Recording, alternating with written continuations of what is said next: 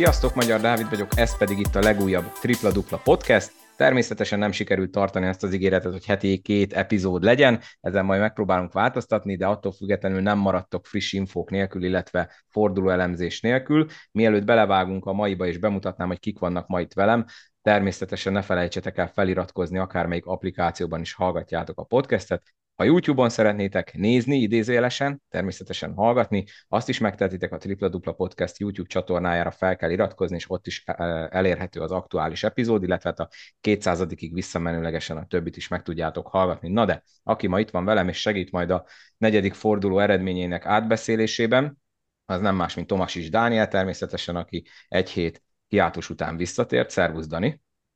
Szia, Dávid, üdvözlök minden kedves hallgatót ismét itt a podcastban.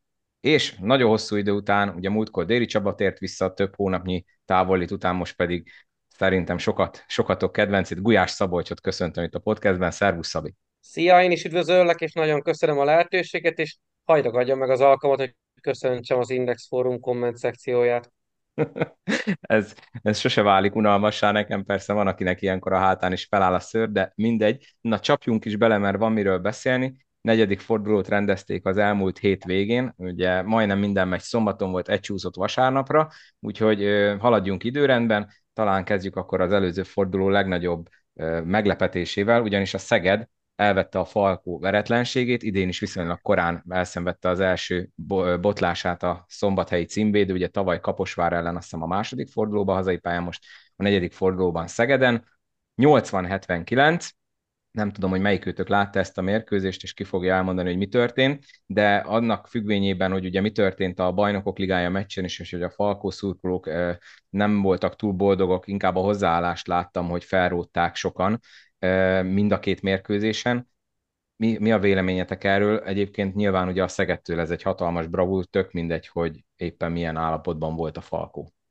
Igen, először is gratulálok a Szegednek és, és Nikola Lazicsnak, akiről akiről nagyon sok rosszat olvasni még mindig a fórumokon, én mindig megvédem őt, mert remek edzőnek tartom, és, és továbbra is azt gondolom, hogy egy komolyabb padon is megállná a helyét. Ez egy óriási skalp nekik, a Falkónak nyilván azért összességben nem gáz, ha, ha azt nézem, hogy még hosszú az alapszakasz, és, és azért valószínűleg ők meg fogják ezt, a, ezt az alapszakaszt nyerni ismételten. De, de mindenképpen gondolkodással adott, vagy elgondolkodással adott ez, ez a vereség szombathelyen meg, eh, meg az a mutatott játék, amivel utána kikaptak a, a nemzetközi kupaporondon is. Dani, te láttad ezt a mérkőzést, és itt akkor kicsit vegyük hozzá akkor ezt a hétközi BL mérkőzést is, ugye a Perisztéri otthonában, Görögországban kapott ki a Falko, és ezzel ugye eléggé nehéz helyzetbe kerültek, ami a továbbjutást illeti, és itt én akkor azt a témát hoznám be, hogy mennyire probléma az, amit mi egy kicsit ugye a szezon elején olyan szempontból vizionáltunk, hogy esetleg majd ugye az 23-asoknál lesz tülekedés, de akkor ezt ki lehet terjeszteni az egész alacsony mezőnyposzt pozíciókra, mert ugye rengeteg, mondjuk ki, hogy telítette a, gárt pozíció a Falkónál, illetve hát ugye a, ezek az alacsony ember pozíciók, ugye ott van Benke, Pongo, Tanodes, Perl, Pot, Giordano, Kovács Benedek, aki ugye próbál ugye négyes pozícióba játszani, de ugye azt látjuk minden mérkőzésen, hogy Konakov mester gondolom én próbál mindenkinek perceket adni, kinek többet, kinek kevesebbet, és itt Szegeden is nyilván ugye ki kell használni a hosszú meg a bőrotáció a lehetőségeket, de ez lehet-e probléma, akár rövid, akár hosszú távon, hogy túl sokan vannak, és ugye látjuk, hogy mindenki labdaigényes, tehát most Pongóról is tudjuk, hogy akkor jó, hogyha nála van a labda, Perzoli kezéből nyilván nem akarod kivenni a labdát, és így tovább, és így tovább. Hát szerintem hosszú távon ez nem fog problémát jelenteni. Én azt gondolom, hogy a play-offban az egészséges rotáció az alapból is már szűkül 8 emberre. Most itt még az elején azt gondolom én is, hogy belefér egy-két vereség. Nyilván a mutatott játék az, az nem néz ki jól. Én azt láttam, láttam a Periszteriani meccset majdnem végig. A Szeged meccsből pedig csak a negyedik negyedet láttam felvételről. Én azt gondolom, hogy sokszor nem találja igazán a, azt az ötöst a, a Konakov mester, ami, ami talán átlendíteni a csapatot ezeken a a pontokon, illetve hogyha megtalálja az ötöst, akkor ott valaki hibázik, azt egyből lekap, és egy olyan játékos jön vissza a helyre, aki esetleg nem volt olyan jó ezen a mérkőzésen. Most gondolok itt a görögországi meccsen például Jordánóra és Benker utálására, szerintem Jordánóval sokkal jobb volt a Falko, mint a Benkével. Mégis a második félidőben sokkal több Benke jutott igazából a, a kettes-hármas posztra, mint a Jordánónak. Nem gondolom, hogy a Falkónak ebből amúgy hosszú távon problémája lesz majd, rövid távon sem szerintem azért az várható volt, hogy talán nem fogják lehozni veretlenül az alapszakaszt. de én azt gondolom, meg kell emelni a kalapunkat a Szeged előtt, ahogy a Szabi is mondta, Lazics remek edző, ismét beválasztott két olyan alacsony posztos légiósba, légiósba itt a Lákkal és a Woolridge, mint a Nojászberényben, amilyen volt a Pici, illetve a Coleman. Ők konkrétan le is hozták ezt a mérkőzést, illetve ugye a Kohileriknek volt három extra három pontosa. Úgyhogy még egyszer mondom, szerintem a Falkonok nem lesznek problémái, de mindenféleképpen intőjel az a, a szombathelyi csapatnak. Hát engem inkább az rökönyített meg egy kicsit, én nem láttam a BL meccset, csak a utolsó három percet, az nyilván ugye nem egy túl jó minta nekem, de a Spalkó szurkolóktól én azt olvastam, hogy a hozzáállás ott sem volt az igazi, hogy hiányzott a tűz, meg ilyen ehhez hasonlók, ti láttatok ilyet, és ha igen, akkor ez viszont már inkább probléma, mert ugye kimondva is ez a csapat inkább a BR-re lett összerakva, és, és kimondott cél volt az, hogy legyen meg a továbbjutás a csoportból, és hát ez nagyon úgy néz ki, hogy már itt az elején nem azt mondom, hogy elment, de van egy-két fekvőrendőr ezen az úton. Igen, mindenképp van egy-két akadály ezen az úton, és tényleg sokszor, lát, sokszor láttam olyat a Periszer elleni mérkőzésen, főleg már a negyedik negyedben, amikor ilyen 10-12 pontos különbség volt, hogy lemondó arcok, nem volt jó testbeszéd, olyan volt, mintha egy-két játékos már elengedte volna a mérkőzést, holott amúgy voltak jó peridősei a Falkónak, extrán dobták Görögországba a triplát, mégsem sikerült ugye nyerni, Kérdés, hogy itt a motiválság mennyire probléma, illetve mennyire tudja az edző motiválni ezeket a játékosokat, hiszen azért valljuk be, egy játékosnak mindig jól esik, hogyha ha 10, 10 pont fölött dob mondjuk vezeti a csapatát lepattanózásban vagy gólpaszban. Nem tudom, hogy hogy lehet majd őket motiválni, vagy mivel tudja az edző, erre nyilván ő neki kell megkeresni a válaszokat, de, de azt gondolom, hogy ilyen szintű csapatot, ilyen mély rotációval tűzben tartani, azért az komoly feladat, úgyhogy majd meglátjuk, hogy ez hosszú távon hogy jön ki, de én azt gondolom, hogy játékban nem lesznek problémák, tényleg itt inkább az, hogy mindenkit tűzben tartani, illetve motiváltan tartani majd arra az időszakra, amikor tényleg jönnek majd az éles mérkőzések, mert azért 0-2 után a BL-ben most van komoly kérdőjel szerintem, hogy itt meg lehet csípni a továbbjutást, hiszen azért a, a francia csapat is jóval erősebb szerintem, illetve azért még menni kell Malagára, úgyhogy ez egy hosszú út még a falk előtt, és nem is egy egyenes út egyelőre. Hát én akkor azzal zárom a Falkó témát, hogy a már sokszor idézett Index Fórumnak a Falkó szekcióban olvastam azt hiszem valakit, hogy ha, ha egy BL mérkőzésre motiválni kell a játékosokat, akkor nincs miről beszélni. Mindegy. Menjünk tovább, mert van még ugye sok mérkőzés. Oroszlány Honvéd. Itt az oroszlány végül ugye csak 89-83-ra nyert, de igazából nem sokáig forgott veszélyben, ugye a mérkőzés nagy részében nagyobb volt az előny, a végén a Honvéd egy kicsit megrá, megráncigálta az oroszlán bajszát, ha már ugye Osa Lionsról van szó. Igazából azt mondom itt ugye, hogy nem történt meglepetés, amelyik őtök látta, vagy tud erről mondani, akkor azt szívesen hallgatom. Én csak annyit szeretnék ez a meccshez egyébként, én nem láttam személy szerint, csak az összefoglalót láttam az M4 Sport jó voltából, de, de sokat szor kell elnézést kérek az oroszlány szurkolóktól. Egyszerűen hihetetlen, hogy most már nem tudom, ez a ötödik szezonjuk nagyjából, amit a fejutottak. Állandóan bárki van itt a, a podcastben, mindig arról beszélünk, hogy hát ez a keret most már tényleg lehet, hogy kevés lesz, lehet, hogy nem lesz elégséges ahhoz, hogy, ahhoz, hogy egy jó szezont fussanak, vagy bennmaradjanak adott esetben, de olyan szinten cáfolnak rá itt mindig a közvéleményre, és, és olyan olyan jól funkcionálnak csapatként, hogy most is azért négy, négy mérkőzésből hármat behúztak, és, és arról kell beszéljünk, hogy, a, hogy az oroszlány abszolút esélyes arra, hogy a legjobb nyolc között végezzen az alapszakaszban. Hát ugye idén, a, ugye az előző epizódban Déri Csaba elmondta, hogy idén egy munkacsoport volt, aki ott a légiós kiválasztásért felelt, tehát, tehát látszik is, hogy ők is idén eléggé belenyúltak, tehát ott van mögötte a munka, és ezt ugye sok csapat akár példaként is vehetné, hogy nem feltétlenül egy emberre kell rábízni a légiós kiválasztást, és igen, valóban úgy néz ki, hogy náluk ez, ez, ez így fog menni ebbe a szezonba, és egyelőre nem, talán náluk van a legkevésbé akár csak egy légióssal szemben is kérdőjel. Meg hát nagyon jó a közösség. Tehát én azt gondolom, hogy ott nyilván nem vagyok benne az öltözőben, én a egyik stábtaggal szoktam néha beszélgetni, illetőleg azért az látható, hogy egy, egy nagyon szeretetteljes közeg, közeget biztosít nekik a szurkolótáboruk, elkísérik őket idegenbe, otthon mindig van egy, egy ilyen jó mag, aki szurkol, és csatlakoznak hozzá a nézők, tényleg jó hangulat van mindig a mérkőzéseiken, csapatként funkcionálnak, és az oroszlányról most már ez hosszú idők óta elmondható szerintem, hogy ők tényleg egy nagybetűs csapatként dolgoznak, és, és így érik el a sikereket. Nem feltétlenül végig sokszor a legjobb keret, de, de bőven túlszárnyalják mindig azt, amit, amit vár tőlük a közvélemény a szezon előtt. Nem nagyon tudok igazából mást hozzáfűzni, tényleg egy sima mérkőzés volt, végig a Honvéd, végig az oroszlány vezetett, bocsánat, a Honvéd nulla percig vezetett ezen a mérkőzésen, úgyhogy ez egy sima hazai mérkőzés, hazai győzelem volt. Igen, itt azért a Honvédról is emlékezzünk meg, nyilván a második idegenbeli mérkőzésüket is elveszítették, de szerintem igazából itt ez papírforma volt, nekik lesz még bőven alkalmuk javítani, főleg ugye ők hazai pályán lesznek szerintem idén veszélyesek, úgyhogy akkor menjünk is tovább a következő mérkőzésre. Sopron-Pécs, Hát itt ugye a Sopron eddig ezer sebből vérzett, és most se feltétlenül állították el teljesen a vérzést, egy kis raktapasz sikerült ezzel a újonc elleni hazai győzelemmel rakni erre a nagy sérülésre. Mindössze három pontos hazai győzelem, és itt azért a végén itt, itt erősebb volt az a bajusz ráncigálás, de a lényeg az, hogy talán a Sopronnak megvan az a hőnállított győzelem, ami egy picit talán lelkileg helyre rakja a társaságot, de ettől függetlenül szerintem ott még ugye több kérdés is van. Láttam ennek a mérkőzésnek nagy részét felvételről. Ez egy tipikusan olyan mérkőzés volt, ami ugye az egylabdás, hogy az eredményből is ez látszik, az NKO végig ott voltam ugye Sopronnak a, a nyakában, de ahogy te is mondtad, ez az első győzelem talán átlendíti a Sopront holponton. Nem volt meggyőző játék, talán Nikolsz emelhető ki egyedül ott a 25 pontjával és a 28 holjával. Ő végre azt a teljesítményt mutatta, amit látunk tőle a felkészülési tornákon is, illetve azért az aggasztó, hogy a Sopronban nagyon gyengék eddig a magyarok, talán egyedül a Molnár Marci dicsérhető a többieknek, igazából nagyon epizódjai sincsenek, úgyhogy ott a magyar teljesítménynek mindenképpen javulni kell, hogyha a Sopron 8-ba szeretne jutni. Az Ánkánál meg igazából az a négy ember emelkedett ki, akiről ugye a Déri Csaba is beszélt az előző adásokban, a három Bosnyák légiós, illetve Melegergő, nem gondolom, hogy, hogy meglepetés lett volna, hogy az NK a nyer, de végül a Sopron jól menedzselte a hazai pályálemét, és akkor ennek a segítségével megszerezte a szezonbeli első győzelmét hazai szurkolók előtt. Én is láttam belőle egy kis részt, és azért, ahogy Dani is mondta, nem volt a Sopron játék az ökkenőmentes, azért elég sok hiba tarkította egyébként mindkét csapat játékát. Sopronnál azért nagyon érződött az a feszültség, hogy nekik most égetően szükségük volt a győzelemre, hiszen, hiszen azért nem kezdhettek be úgy, hogy, hogy négy, négy semmivel, és azért mégiscsak az újoncot fogadták hazai pályán. Görcsösek voltak, elég sok technikai hiba is csúszott a játékukba.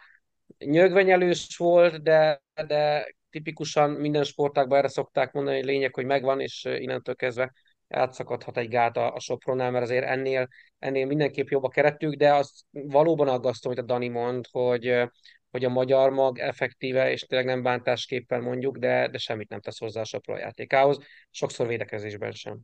Igen, viszont amit ugye az előbb ti is mondtatok, hogy talán ez az, amire majd a szezon végén, amikor valaki nézi a, az eredménylistát, akkor nem az lesz, hogy hú, hanem hogy oké, okay, hazai megvan a két pont, lépjünk tovább. Így van, és ugye mondtátok, hogy akkor ugye a Sopron nem kezdett 0-4-jel, hát van egy csapat, amelyik viszont 0-4-jel kezdett, és ennek ugye meg is lett az idény első edzőváltása, mint ö, eredménye. A Paksról van szó, akik ugye kimondva négybe igyekeztek idén, és ehhez képest a négy az úgy van meg, hogy 0-4, ezúttal hazai pályán a Kaposvártól kaptak ki, és hát ugye aki olvasta vagy látta Csirke Ferencnek a nyilatkozatát, ugye ő már azt vizionálta, hogy őt, őt meg akarják buktatni a, a csapatnál, és hát ugye meg is történt a váltás, és Sebastian Krasovec lett a paksúly edzője, nem lesz könnyű dolga. Na erről mit tudtok elmondani, mert ez egy nagyon érdekes dolog így, hogy akkor most uh, mi volt ott uh, Csirke Ferenccel kapcsolatban, de valóban tehát ez, ez, ez nagy blama eddig a Pakstól, hiába vannak tele sérültekkel.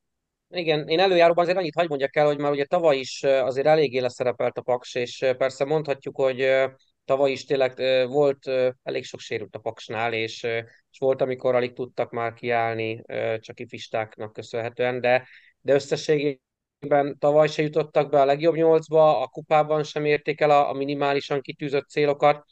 Idén egy borzasztó kezdés, egy, egy olyan célokkal szemben, amit, amit ugye említettél Dávid előbb, hogy négybe igyek, igyekeznének, hát, hát nem, hogy négyben nem igyekeznek egyelőre, most nem látni náluk gyengébb csapatot a mezőnyben. Az, hogy Csirke Ferenc itt edzőbuktatástra gyanakszik, mert ugye kimondva kimondatlanul ezt mondta, az, az szerintem azért nem szerencsés.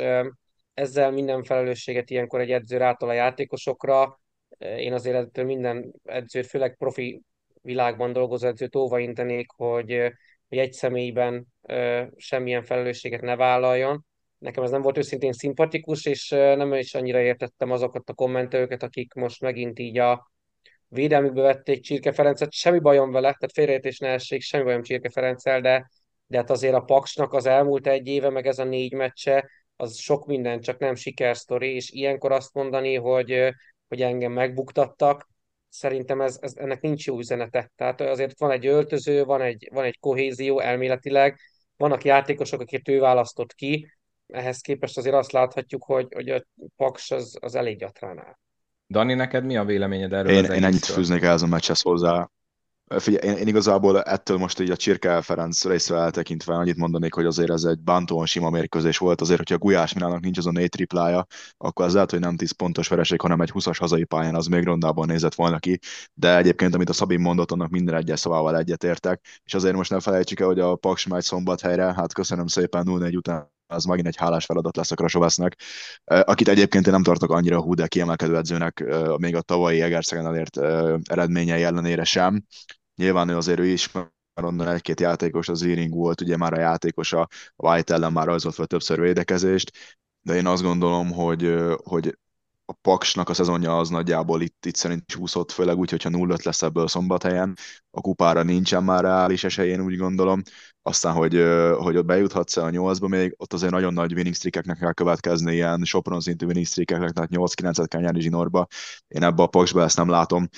A páramárkot hadd emeljem ki erről a mérkőzésről, nagyon-nagyon jó benyomást tett rám, extrán dobott bátor volt, illetve azt nem szabad elfelejteni azért, hogy a Koprivice hiányzott a, a kaposvárból, plusz ami még negatív hír a paksiaknak, hogy az Einixfeld János ugye nyilatkozott fél időben, ő azt mondta, hogy egy hónap múlva állhat újra edzésmunkába, hogy abból majd mikor lesz játék, még azért egy hónap Einixfeld nélkül egy, én azt gondolom egy gyenge paksi uh, palánkati szekcióval, hát nem tudom, hogy, hogy mi lesz ebből, de én nem bízom túl sok pozitív dolgot egyelőre a paksiaknak erre a szezonra már.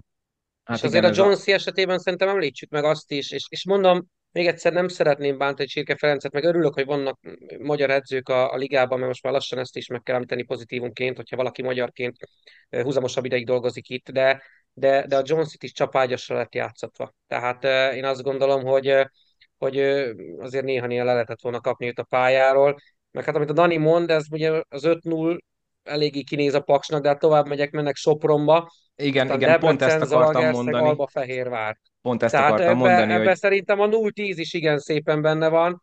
Persze nem kívánom a Paksnak, hogy 0-10-zel startoljanak, mert, mert, mert onnantól kezdve a világ nyolcadik csodája lesz, hogyha, hogyha ők egyetemben maradnak.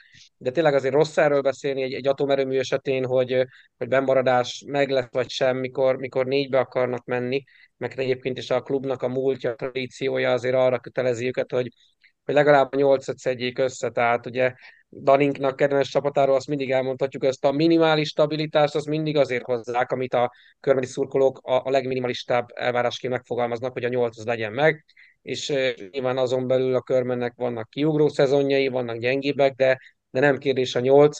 Pakson már egy jó ideje eléggé, eléggé rossz szezonokat futnak, és, és nem is emlékszem, hogy, hogy tényleg mikor volt egy olyan szezonjuk, amit azt mondtuk, hogy na ez a Paksos idén jól nézett ki. Igen, igen, igen, én is ezt akartam hozzátenni, hogy azért a következő öt meccsük egyrészt ugye három idegenbeli, az a kettő haza is egy Deac és egy Alba ellen, tehát itt, itt egy nagyon csúnya vereségszéria is kinézhet akár, de láttunk már olyat is, hogy az edzőváltástól megtáltosodik egy csapat, majd kiderül, hogy itt melyik fog ebből bekövetkezni, a Kaposvárnak meg nyilván jár a gratuláció. Szerintem nekik minden idegenbeli győzelem egy hatalmas kincs ilyen szempontból, és hát ők viszont szerintem a vártnál jobban kezdtek ezzel a kettő-kettővel, legalábbis ugye nyilván az ő, oldalakról, ő oldalukról ez, ez főleg pozitívum.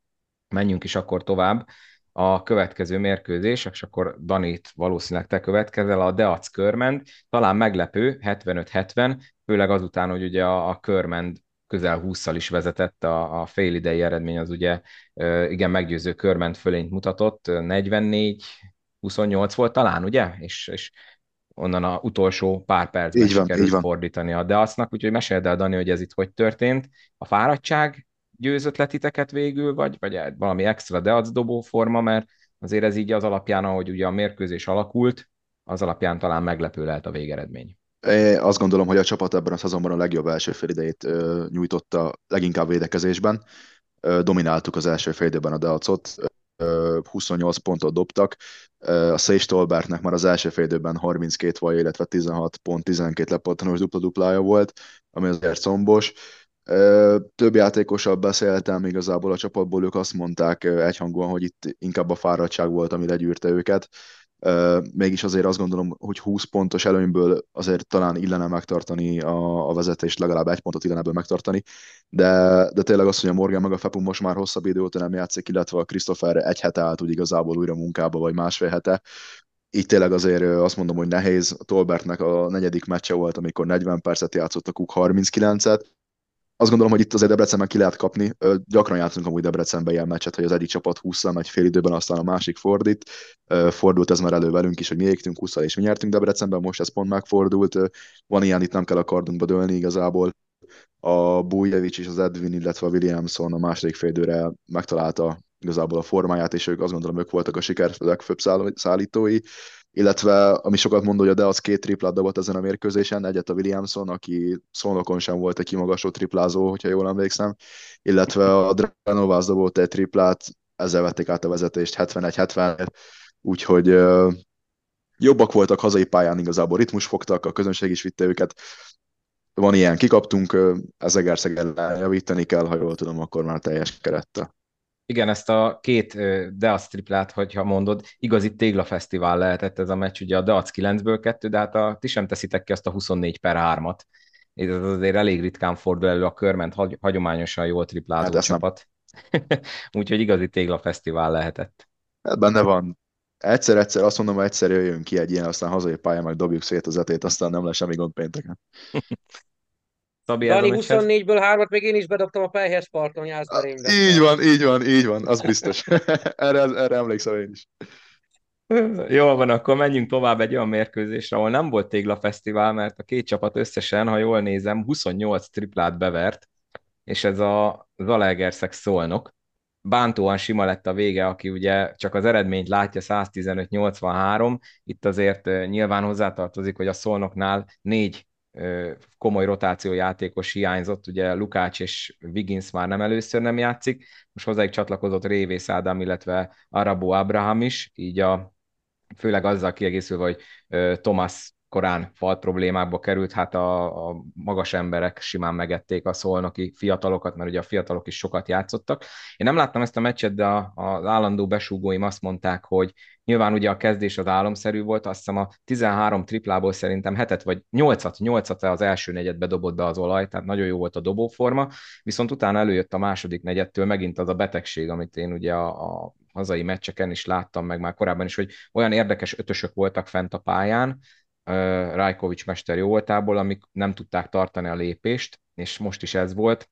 Most, hogyha ránézünk a statra, senki nem játszott 25 percnél többet, mindenki kapott perceket a, a, a rotáció, mindenki legalább 10 percet játszott, ugye itt voltak fiatalok is, Horváth Ákos, Kis Dominik személyében, akik korábban nem szerepeltek még. Én azt nem értem, és erre válaszoljatok nekem, hogy amikor ilyen helyzet van, ugye számtalanszor látjuk a, a papíron gyengébb csapatoknál, hogy mondjuk van 4-5 légiósuk, és akkor ilyen 35, 36, 37, 38 perceket játszanak. Itt miért nem lehetett ezt csinálni? Ugye Tomásnak oké, okay, falt problémája volt, de a többieknek nem is. Például ugye Clay nagyon jól játszott az elején, tényleg mindent bedobott, és utána leültette őt Rajkovics, és hosszú percekig a padon felejtette, miközben az ETE kezdett elhúzni a 10 pontos hátrányból, nagyon gyorsan 10 pontos előny lett, ami meg utána még jobban szétnyílt az olló.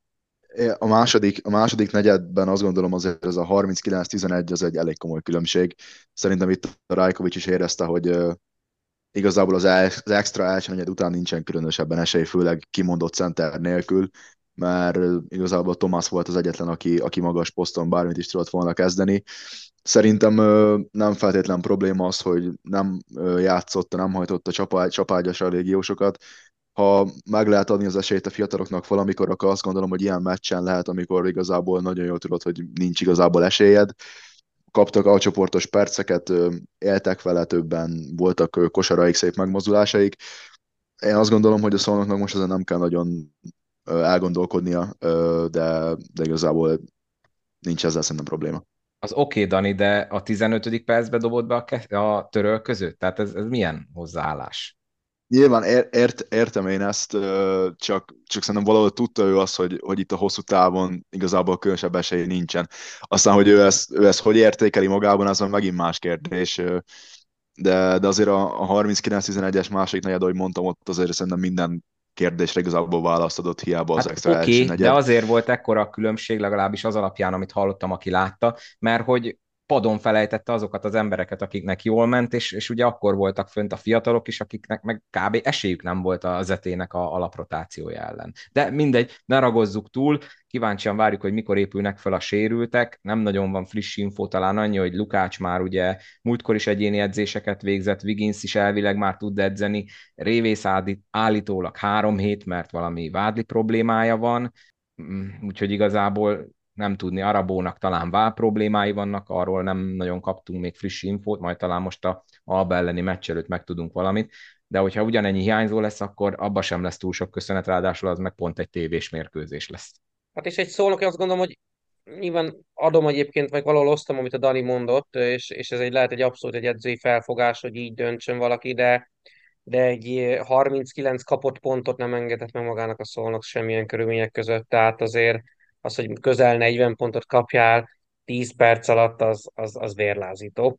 Főleg úgy, hogy egyébként az első negyedet 11 ponttal megnyerted. Tehát, Igen, 34-et dobott az olaj, tehát azt azért az meg mondani, volt. Azt mondani 11 pontos 11 pontos vezetésnél eltelik 5 perc, és azt mondani, hogy jó, akkor ezt a meccset elengedtük, azért ez, ez, ez, nem néz ki jól szólnoki részről, de, de van benne ráció, amit a Dani mond, abszolút, és én ezt értem is. Hát nyilván meg kell várni, amíg a, szolnok teljes kerettel föl tud majd állni, ahhoz, hogy őket, őket igazán értékelni tudjuk. Azért az előző három mérkőzésen mégis nem teljesítettek rosszul, nyertek ugye a Paks, illetve a Sopron ellen is, ami mondjuk így a tabellára ránézve nem nagy kunst, és a Debrecen elleni győzelem is valahol papírforma. Kíváncsi lesz, hogyha majd tényleg kiegészülnek. Akkor menjünk az utolsó mérkőzésre, és akkor Szabi, te kezd, mert te ezen ott voltál élőben.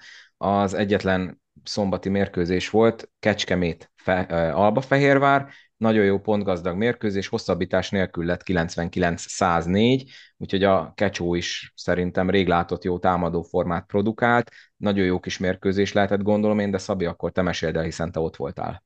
Igen, abszolút jó volt, egyébként tök jó hangulat volt, azért itt a hosszú hétvégén tényleg ráértek az emberek, és, és egész szép számban kijöttek a, a Messi Isten sportcsarnokba. Érdekes meccs volt, mert egyébként a mérkőzés után a, a Fehérvár edzője maga mondta, ami nem is a nyilvánosság előtt, de nem volt elégedett a csapata játékával, és inkább itt a vesztes csapatvezető edzője lehetett egy picit, picit elégedettebb a, a csapatának a teljesítményével, itt a mutatott játékképével. Ezt a meccset a Fehérvárnak abszolút az egyének döntötték el, és az, hogy tényleg brutál erős keretük van, és voltak olyan villanások meleg pillanatokban Fehérvári részről, akik, akik kihúzták őket abból a bizonyosból.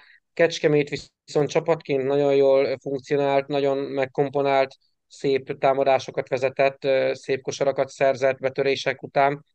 Mondom, nyert a Fehérvár, de ez a játék most azért nem volt a részükről annyira, annyira rendben. Persze olvastam olyat is, akik szerint most nem is akartak sokat kiadni, ez is lehet, ezt, ezt nem tudom. Mindenesetre azért ismét behúzták, és a Fehérvár erősségét nem csak a négy győzelem mutatja, hanem, hanem tényleg az a, az a keret, amivel dolgoznak. Elég jó légiós választás volt, vagy továbbra is ott van.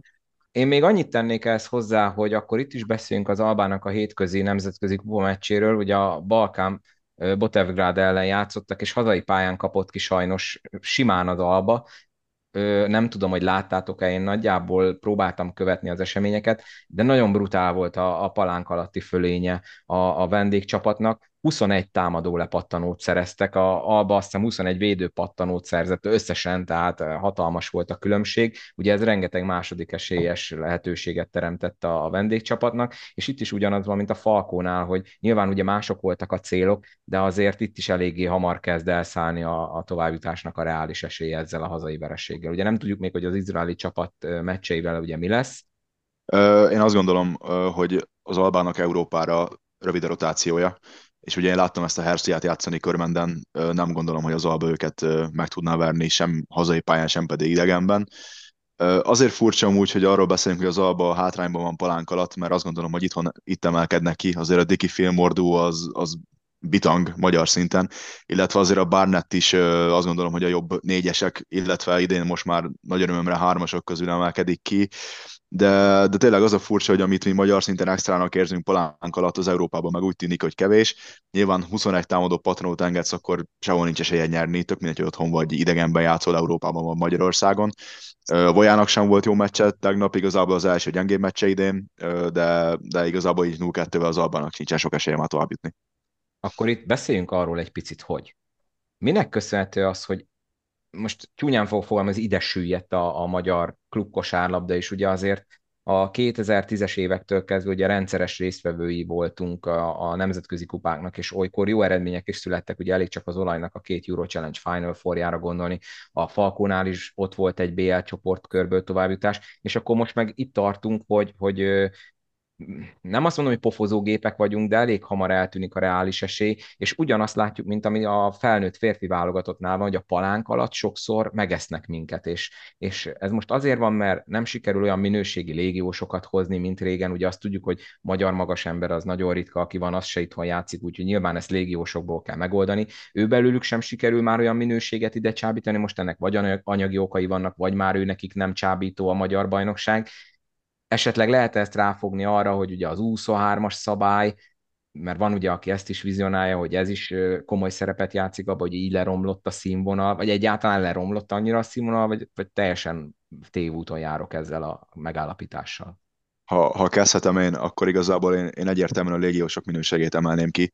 Ugye amikor én úgy igazán elkezdtem kosármeccsre járni a körben, akkor lett szinte minden évben részvevő a Eurocup-ban, és akkor olyan játékosok voltak itt, mint a Lenzel Smith, Terry Allen, Peris Petty, Anno Kendrick Perry, Chanels, McKinney Jones, azért NBA-t, top európai bajnokságokat megjárt légiósok voltak, most meg igazából ezt nem látom. Én nem nevezném meg az 23-as szabályt az európai rossz szereplés fő okaként. A magyar bajnokság gyengülésének azt gondolom, hogy az egyik fő oka, de, de az, hogy Európában nem szereplünk úgy, az, az azt gondolom, hogy a, hogy a légiósok minőségének visszaesése, illetve romlása.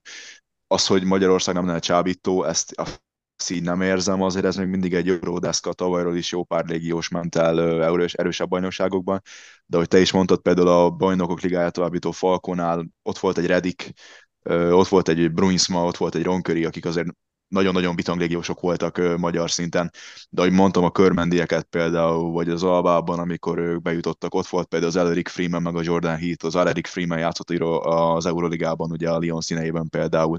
Úgyhogy én mindenféleképpen a, a légiósok minőségének visszaesését nevezném meg első számú problémaként azért, vagy amiatt, mert Európában nem tudunk igazából komoly eredményt erakni, csoportkörbe tovább jutni például. Nekem egyébként lenne egy kérdésem hozzád, Dani, hogy, hogy ugye arról beszéltél, és egyébként pont én is azt láttam, hogy a Fehérvár itthon brutálisan dominál a festékben, és, és eszméletlen erősek a palánk alatt.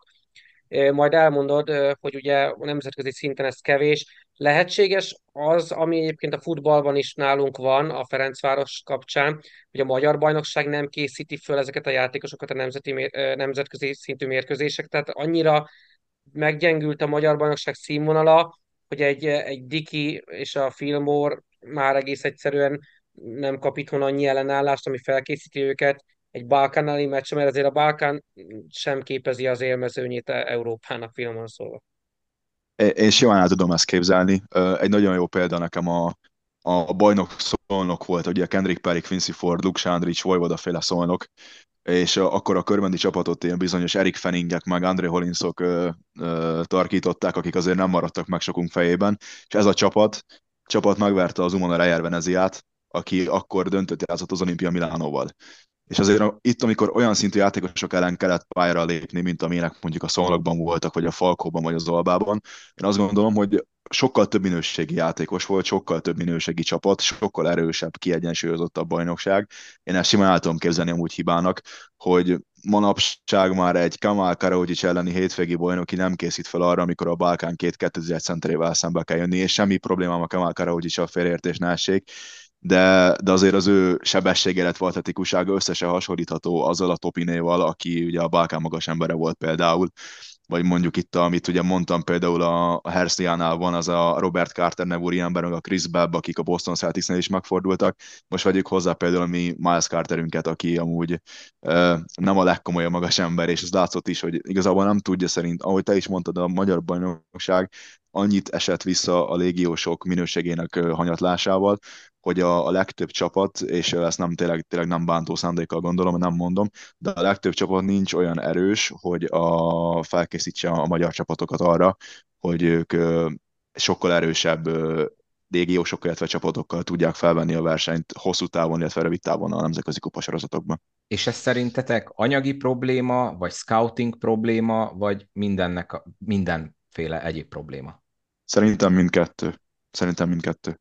Én, én szakmailag ebben nem vagyok kompetens, én, én azért azt gondolom, nyilván lehet, hogy mindkettő egyébként, de nem gondolnám, hogy egyébként pénzügyi akadály lennének annak, hogy, hogy ennél azért jobb magas embereket válasszanak a, a magyar élcsapatok. Tehát összességében azért, azért én úgy gondolom, hogy, hogy, hogy az anyagi forrás az rendelkezésre áll. Jó, megbeszéltünk mindent az előző hétről, nagyon gyorsan, hogy mi lesz a hétvégén, ahogy említettem, már egy tévés meccsünk lesz, ez szombaton lesz este 8-kor Alba Szolnok, hát reméljük, hogy a Szolnokban legalább egy-két sérült visszatér, és akkor kompetitívebb meccs lesz, mint az Alaegerszegi. Ezen kívül lesz még egy Szeged Oroszlány, érdekesnek ígérkezik, Kaposvár Sopron, Honvéd Kecskemét, Körmenzete, klasszikus rangadó, és egy Falco Atom, hát meglátjuk, hogy a Paks mit tud majd kezdeni az edzőváltás után, és lesz még egy Page Deac, ki melyiket várja, Dani, gondolom te mész a El Classicóra, ugye a, a körmenzetére. Így van, így van, ott leszek a helyszínen, 145. ilyen mérkőzés, úgyhogy várjuk már nagyon itt, itt körmenden ezt, a, ezt az összecsapást, mint mindig. Többiből szerinted melyik az, ami érdekes lehet? Hú, szerintem a, szerintem a Szegedose abban nagyon jó kis meccs alakulhat majd ki, én azt, azt mindenképpen ajánlom. Meg azért az abból olyat sem kell szerintem kihagyni, még ha az olajsérülésekkel is van tűzdelve, kiátszik ki nem jelenleg hol foglalják el a, a helyeket a tabellán, úgyhogy én a körmenzete mellett ajánlanám a Szeged Oroszlány, illetve az a bolaj mérkőzés még a, a kedves újkolóknak. Szabi, te valamelyiket megtekinted esetleg? Én pénteken a Ludovikától egy 15-20 percet tartok edzést, tehát egy pici késéssel ugyan, de meg tudok érkezni a Honvéd Kecskemét mérkőzésre. A többit azt, a többit azt valószínűleg majd a, az interneten fogom követni, illetve a Fehérvár olaj mérkőzése még lehetséges, hogy megjelenek. Személyesen? Igen, igen, igen, azért az a, ahogy mondta, mondta a Dani, az mindig egy, egy rangadó, független attól, hogy tényleg a szólokban sok a hiányzó. Egyébként nagyon sok érdekes mérkőzés lesz. Most nincs egyszerű helyzetben, aki meg akarja tippelni szerintem a, a végkimeneteleket, hiszen, hiszen egyedül a Szombathely Paks kapcsán merem azt állítani, hogy fix egyes. A, a többinél azért, azért gondolkodóba esem. Egyébként tényleg nagyon, tehát például a Kaposvár Sopron, az NK, a Deac, vagy, vagy a Szeged oroszlány szerintem megjósolhatatlan, tehát annyira a pillanatnyi napi forma fog dönteni, előzetesen nem mernék győzteseket hirdetni. Nagyon gyorsan beszéljünk a, a külföldön játszó magyarokról, tényleg csak röviden, mert az időnk az véges. A Lengyelországban játszik ugye Váradi Benedek a Trefül Szopotban, neki jól megy a játék, a csapatának kevésbé, most legutóbb is kikaptak hétvégén hazai pályán.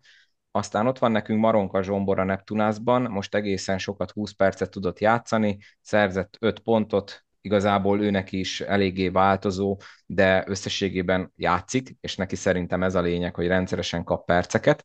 A két spanyolországi légiósunknak felemás hétvégéje volt, Golomán Gyuri és a Zsirona kikapott a Mombus Obrától.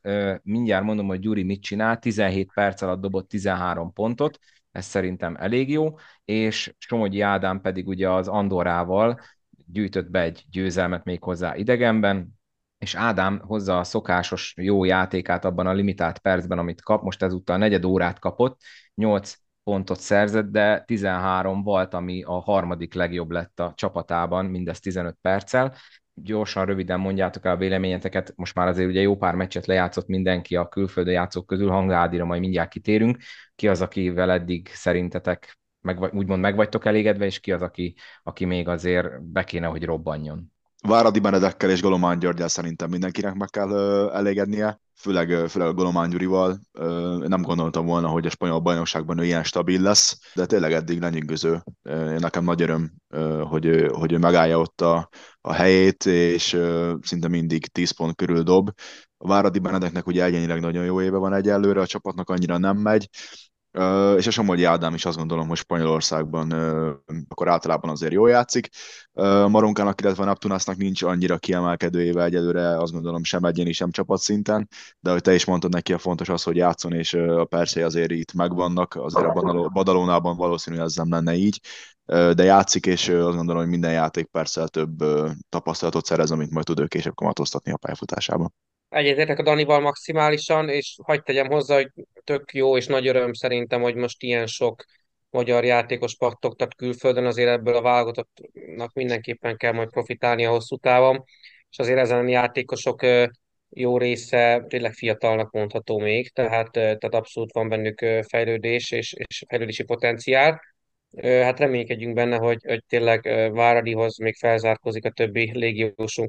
Számunkra talán mondhatjuk, hogy a csapat annyira nem nem élvez prioritást ilyen szempontból, azt szeretnénk látni, hogyha, hogyha tényleg magyar pontoktól hemzsegnének ezek a bajnokságok, és ugye most aktuálisan Hanga Ádám jó teljesítményt megemlíthetjük ma, ma a belgrádi rangadón, ugye Partizán Zvezda mérkőzést rendeztek a, a Euróligában, és Hangádi abszolút, abszolút jól játszott, nem rajta múlott, hogy, hogy megint nem bírta nagy előnyét megtartani az Vezda Belgrádban.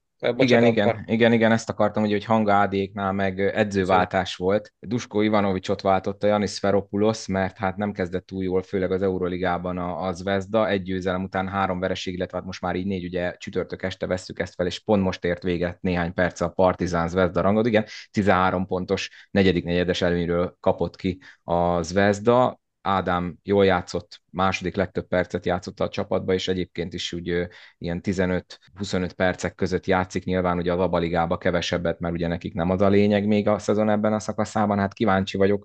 Ez annak tükrében érdekes, ugye ez az edzőváltás, hogy a héten volt egy ilyen anonim, nem túl nagy mintával dolgozó ilyen játékos felmérés az Euroligában, és ott az jött ki, hogy a legkevésbé Dusko Ivanovics keze alatt szeretnének játszani a játékosok, 40%-ot kapott. Érdekes, érdekes. Ugye Ádám, ő nagyon jó véleménnyel volt róla, ő örült neki, hogy hozzámegy, ugye az, ha jól emlékszem, azt mondta, hogy személyesen ő kereste fel, hogy menjen oda az Vezdába, de egyelőre, hál' Istennek most Sferopulos is sokat játszotta Ádit ezen az első mérkőzésén bízunk benne, hogy itt azért a győzelmek is előbb-utóbb majd jönni fognak, és akkor meg lehet csípni majd az Euroliga rájátszás, és hát, ha idén is egy Final Four-ba jutással csodát tud tenni, és aztán meg lesz neki a második kupa, nyilván ez nagyon-nagyon erő leharadás a jövőben, de, de bízunk abban, hogy tényleg az Vezda is összekapja magát, aztán oda fognak kerülni majd a rájátszásba. Jól van, uraim, köszönöm szépen, végigmentünk minden, amit szerettünk volna. Ugye egy veretlen csapat maradt talpon, ugye az Alba személyében, és láthatjuk hétvégén a tévében, hogy ez megmarad, de egy sérültekkel tüzdelt szolnok ellen. Köszönöm szépen, hogy itt voltatok. Szabi, köszi, hogy újra itt voltál, majd meglátjuk, hogy mikor tudsz legközelebb beugrani. További jó munkát, és akkor jó szurkolást a hétvégén. Nagyon szépen köszönöm, hogy újra itt lehettem, és igyekszem jönni a további. Most már kicsit mobilisabb vagyok. Dani, neked pedig szokás szerint köszi, jövő héten veled biztosan újra találkozunk, amikor megbeszéljük az újabb forduló eseményeit. Köszi szépen! Én köszönöm tényleg a lehetőséget, és örülök, hogy a Szabi újra itt volt köztünk, és ez hárman megint azt gondolom, hogy profi megoldottuk. Igen, a hosszú idő után állt újra össze a Big Trio, úgy ugye mi magunkat nevezzük a Facebookon. Köszi szépen, hogy itt voltatok ezúttal is, és hogy meghallgattátok ezt az epizódot. Tegyetek így a jövőben is, ez azt kell, hogy iratkozzatok fel, bármelyik podcast hallgató abban is hallgatjátok, vagy akár a YouTube csatornára is fel lehet iratkozni, hiszen ott is meg lehet most már nézni, hallgatni az aktuális epizódot, illetve kövessetek a közösségi médiában. Találkozunk legközelebb, mindenkinek jó szurkolást a hétvégére, vigyázzatok magatokra, sziasztok!